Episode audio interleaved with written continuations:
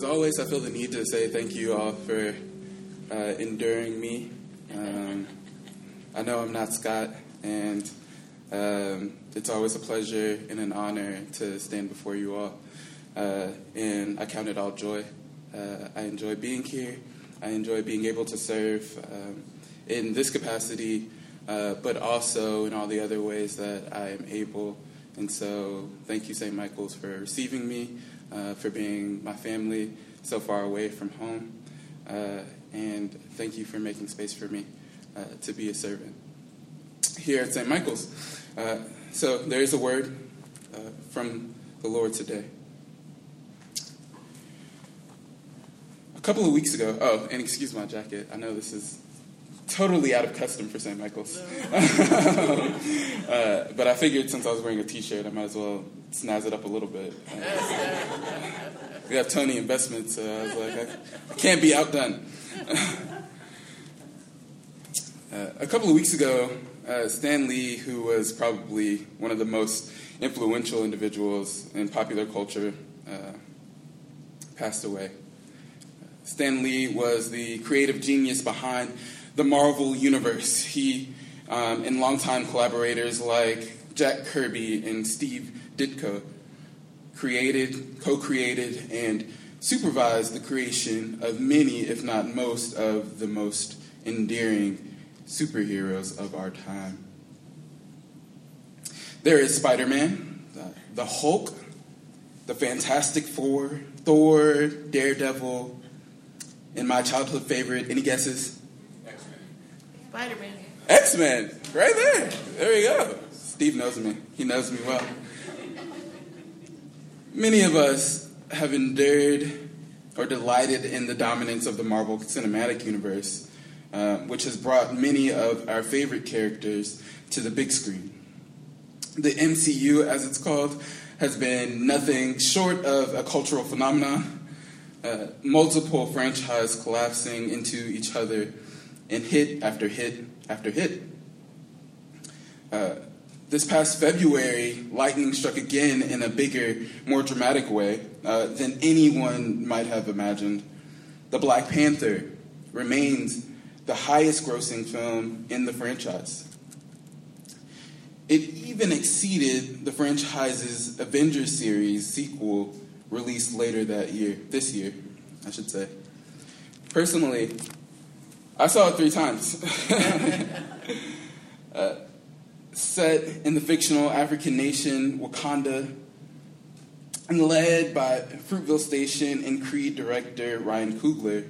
Um, Ryan Coogler is producing the Creed 2 uh, movie that's in theaters now. Um, we went and saw it uh, because it was a, a reconnection of, of, a really, uh, really important cultural uh, duo, and him and Michael B. Jordan um, which has been really great, and, some of what I'll talk about today. Um, but Black Panther, Black Panther um, was a tapestry of Africana excellence. It celebrated blackness as beautiful, diverse, deeply tragic, and deeply human, and elevated one of the most iconic black superheroes of all time to his long awaited and rightful place within the pantheon of MCU protagonists. As many a Disney movie before it, Black Panther hinges on the problem of succession. King T'Chaka has passed away and left his son to take his place as king of Wakanda and Black Panther, the protector of the realm and its secrets. The tension comes when T'Challa is challenged by his long lost cousin, Eric. I use Eric because Killmonger seems so vulgar, um, and uh, and he goes by Eric, so I feel we should call him Eric. One of the most iconic moments of the film, forever uh, immortalized in the annals of Twitter, is when during the challenge ceremony, Eric bests T'Challa. As T'Challa scrambles to his feet struggling to even stand, Eric addresses the witnesses, shouting, Is this your king? T'Challa lunges, and Eric strikes again. Is this your king? Then flinging T'Challa limps, T'Challa's limp body over a cliff and into a cascading waterfall, Eric coldly proclaims, Nah, I am your king. The scene reminds me so much of our gospel reading this morning. Jesus having been betrayed, captured, and peddled from one judge to the next through the cold night, having been struck across the face, humiliated, and falsely accused, arrives at Pilate. Pilate, the governor of Israel Palestine and representative of Caesar, asks Jesus, Are you the king of the Jews? Is this your king? However, in exchange for the malice held deep in Eric's challenge, Pilate seems to show true curiosity.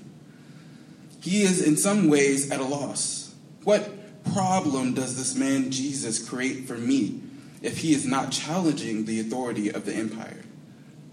Indeed, even if he proclaims to be the king of the Jews, that only makes this a Jewish problem. This man, whom the Jewish authorities had brought to, uh, had brought to him as a heretic, was beneath him. He existed beyond the social and societal concerns of the empire in another world entirely.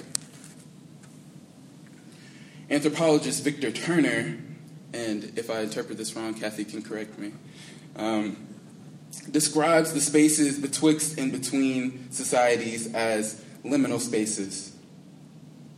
In liminal spaces, the boundaries that societies create among people are dissolved.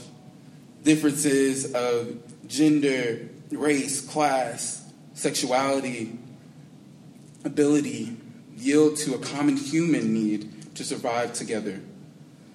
Turner argues that what is left after everything else fades away is something called communitas. That is, the relationship of humans purely on the basis of humanity. I believe communitas, or something like it, is at the heart of the truth Jesus speaks about in response to Pilate's question. When you strip away all the things that separate us, when you choose weakness, vulnerability, and humility, the question of kings becomes nonsense, and the question of care becomes everything. You might call him a king, but I call him truth. You might call him a king, but I call him love. You might call him a king, but I call him Christ. And there's a hymn that says, in Christ there is no east or west, in him no south or north, but one great fellowship of love throughout the whole wide world. In Christ shall true hearts everywhere their high communion find. His service is the golden cord, close binding humankind. Join hands, disciples of the faith, whatever your race may be. All children of the living God are surely kin to me. In Christ now meet both east and west. In him meet south and north. All Christly souls are one in him throughout the whole wide earth. Beloved, in Christ there are no kings and peasants, Jews and Gentiles, men and women, or black and white. In Christ, we are one. Yet the challenge remains how do we care for one another in this world? In this world that divides rather than uniting, that cuts rather than heals, that raises armies rather than raising children. What do we do? How do we respond? Jesus tells us to speak the truth to love in the face of hate, to run to the margins, to be with the weak, and even to become like them ourselves. For God's strength is made perfect in our weakness. To be sure, this is not to deny that poverty or race or gender or sexuality or the diverse abilities exist. No, this is to say that our God exists in the space society pushes those folks into. God is in the in between spaces. What Turner calls the liminal and what mystics call the thin. Our way is to seek the unique and common value, the dignity of all human beings, because that is where we find ourselves. That is where we find God. That is where even the barrier between us and God, creation and creator, dissolves into nothing. In Christ, there is no in between. There are no kings or serfs. All Christly souls are one in Him throughout the whole wide earth. Amen.